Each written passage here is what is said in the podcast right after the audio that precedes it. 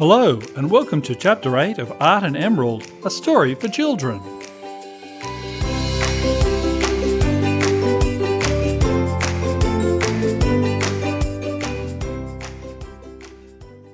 The scribbling was a sound at first, but it soon became more than that. It started as just a few small, squiggly pencil lines just off in the distance. But one small squiggle became another, and another, and another, and soon there was a whole bunch of scribbles, and they were headed toward Art, Emerald, Barry, Muse, and Helmet. Run! yelled Art. They could see and hear bunches of scribbles following them, pencil lines scratching and scrawling all over the place, threatening to catch up with them and scribble them out, just like a bad idea. Where are we running to? said Helmet. Who knows? We're running from something, not to something, replied Art. Emerald ran as fast as she could, but it wasn't fast enough. The scribbles nipped at her heels and scratched at her ankles, which was more than could be said for Muse.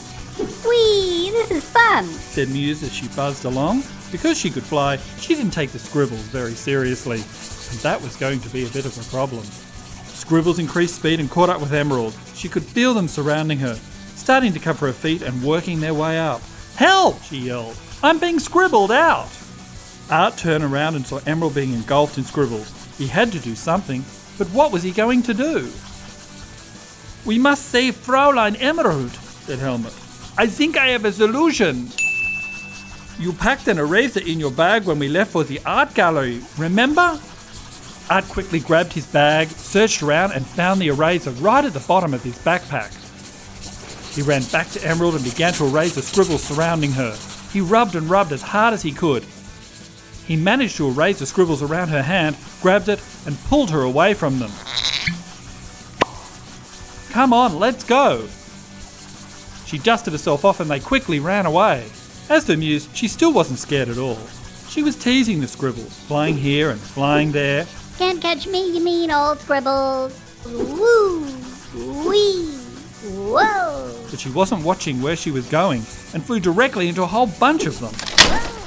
They completely surrounded her and she began to panic. Help! Hello!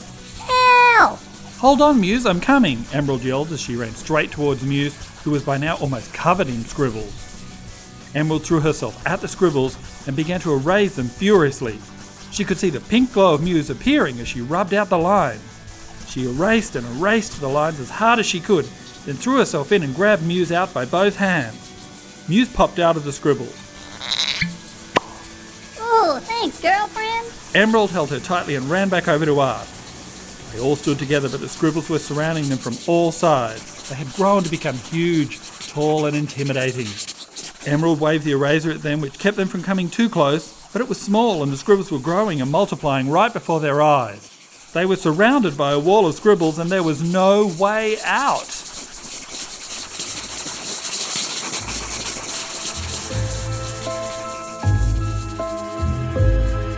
Is this the end for our creative heroes?